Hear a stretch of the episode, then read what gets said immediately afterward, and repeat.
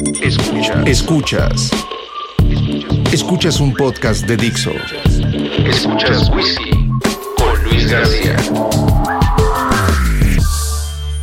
Queridos escuchas, con este episodio hemos llegado a la posición número 11 en la lista de Apple Podcast a nivel nacional. Gracias, muchas gracias por escuchar. Podcast número 6. El sueño no existe. La industria del espectáculo y el entretenimiento tiende a ser un medio aspiracional. La música forma parte de este medio y a pesar de ser un arte sublime, Salvo en casos muy poco honrosos, al mismo tiempo es un negocio en el que comúnmente participan artistas y equipos de producción que tienen el deseo de alcanzar objetivos que podrían no materializarse y sin embargo son medibles, reales, poco permanentes y específicos. como el reconocimiento, la fama, el bienestar y otras metas. Es por eso que entre los que nos dedicamos a esto existe cierta idealización de nuestro trabajo y muchos intereses más profundos y complejos que el mismísimo dinero. No se consume en dinero, el dinero es dinero, el dinero es dinero, el dinero es dinero, el dinero es dinero, aprende algo dinero. En este podcast nos encanta citar a MC Dinero. Gracias al reciente ecosistema que ha florecido con las redes sociales, todos somos proclives a vivir condicionados y permitir que ciertas construcciones sociales tengan mucha influencia en nuestra conducta. Dicho en pocas palabras, en esta industria y en la vida en general, nos gustan los modelos a seguir y sobre todo nos encanta soñar. El catedrático y psicoanalista Sigmund Freud decía que un sueño es la realización disfrazada de un deseo reprimido. Pero, ¿qué porcentaje de nuestro deseo es congruente con la realidad? No lo sé y a lo mejor esto es materia de otras áreas de conocimiento que no atañen a la música, pero lo cierto es que la producción es una disciplina difícil. Los que nos dedicamos a las disciplinas que se desprenden del sonido, como el audio y la música, estamos porque queremos y porque aquí nos vamos a quedar. Nos encanta este pedo. Y a pesar de que un productor siempre vive bajo cierto estrés y una alta demanda de aptitudes técnicas, creativas y administrativas, uno se la puede pasar de poca madre haciendo esto. Tal vez por eso esta profesión es muy llamativa, porque si uno aprende a aceptar sus propias capacidades y deficiencias, confiar en su equipo y a ser empático con los objetivos artísticos y profesionales del cliente, todo comienza a funcionar mejor. El trabajo se disfruta todavía más y eventualmente lo que uno sueña sucede. Yo antes soñaba poco. Desde que tengo memoria siempre quise dedicarme a la música y me acerqué a ella con ingenuidad, pero mucha capacidad de sorprenderme. Esa fue la clave. En primera instancia, la experiencia de ir al Palacio de Bellas Artes y escuchar el guapango de Moncayo a muy temprana edad me impresionó tanto que tomé la decisión de dedicarme a esto para siempre.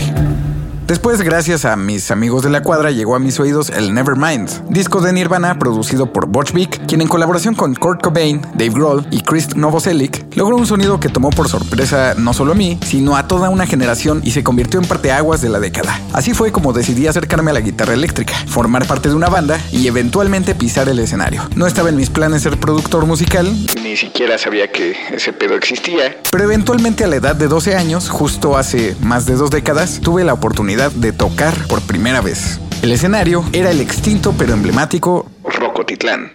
Cuna de proyectos como Café Tacuba, Caifanes, Molotov y grandes expositores del rock nacional. Llegué a la prueba de sonido con mi guitarra, mis cables, mi amplificador, mis compañeros de la banda y Lalo Bojorques, ingeniero en ese entonces de la maldita vecindad, nos hizo sonar tan espectacularmente que entendí el impacto de la ingeniería en la calidad de un show. A partir de ese momento investigué un poco sobre los procesos tecnológicos y creativos detrás de un fonograma y me encontré con el papel del productor musical. Ahí comenzó el sueño. Casi diario me la pasé durante dos o tres años en un prolífico estudio de grabación ubicado en Coyacán, Ciudad de México, y aprendí sobre la marcha. Posteriormente, con mayor edad y diferentes necesidades, el objetivo de vivir única y exclusivamente de la música se convirtió en una carga terrible.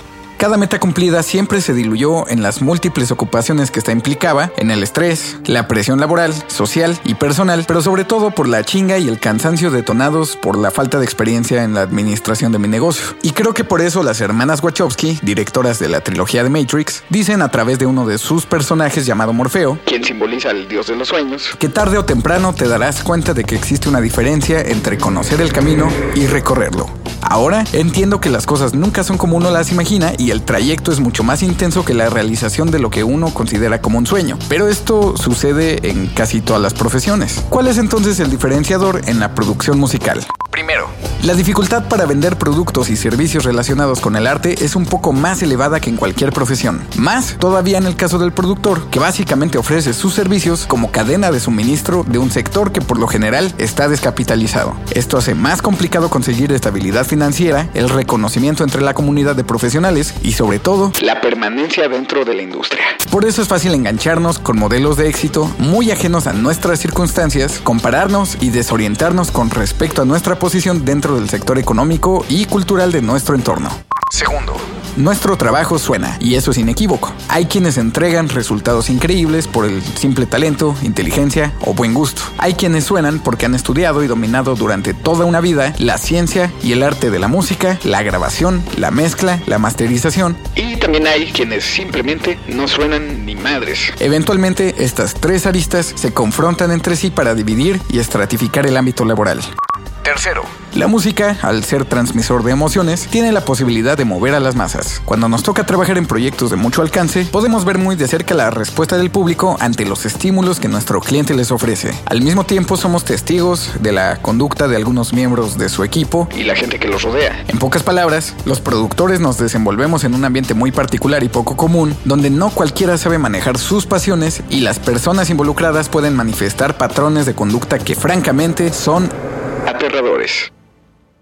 Sobre todo si esto se conjuga con la vorágine de las redes sociales. Filtros de Instagram, validación social, bombardeo publicitario, hiperconectividad, exceso de contenido y la lucha constante por convertirse en un factor de influencia por encima de los demás. Entonces los modelos a los que nos enganchamos, aunque estos sean inspiracionales y no aspiracionales, agregan una carga que nos impide disfrutar de los pequeños detalles que nos ofrece el presente. Yo por mi parte ya no sé qué pedo. Pero me queda claro que ya tuve suficiente y mejor decido quedarme bien anclado a la realidad. realidad. Y aunque es muy poco viable aislarnos e irnos a vivir a una cueva como Zaratustra, es necesario asimilarnos como somos, tener empatía con las circunstancias ajenas, desarrollar la noción de la otredad, manejar nuestras expectativas, procurar una vida de colaboración y no de competencia para que nuestro entorno sea un espacio con amistades nutridas por el cariño genuino O por lo menos tener interacciones sociales que nos permitan tener los pies sobre la tierra y hacerle frente a este mundo alienante y abrumador. Así que respiremos profundo, demos un sorbo a nuestro whisky y brindemos por permanecer aquí sin que nos lleve la chingada.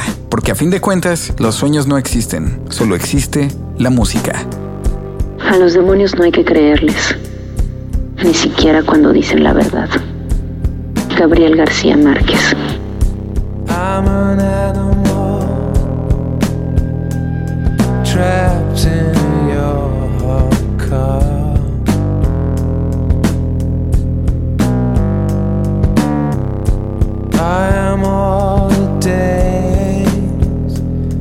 eu te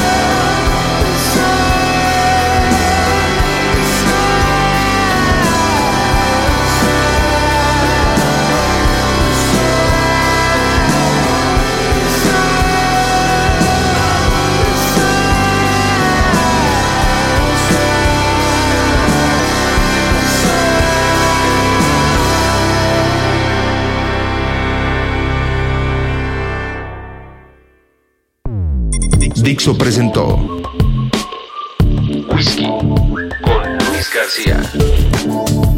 La producción de este podcast corrió a cargo de Luis García. Coordinación de producción Verónica Hernández. Dirección general Dani Sadia.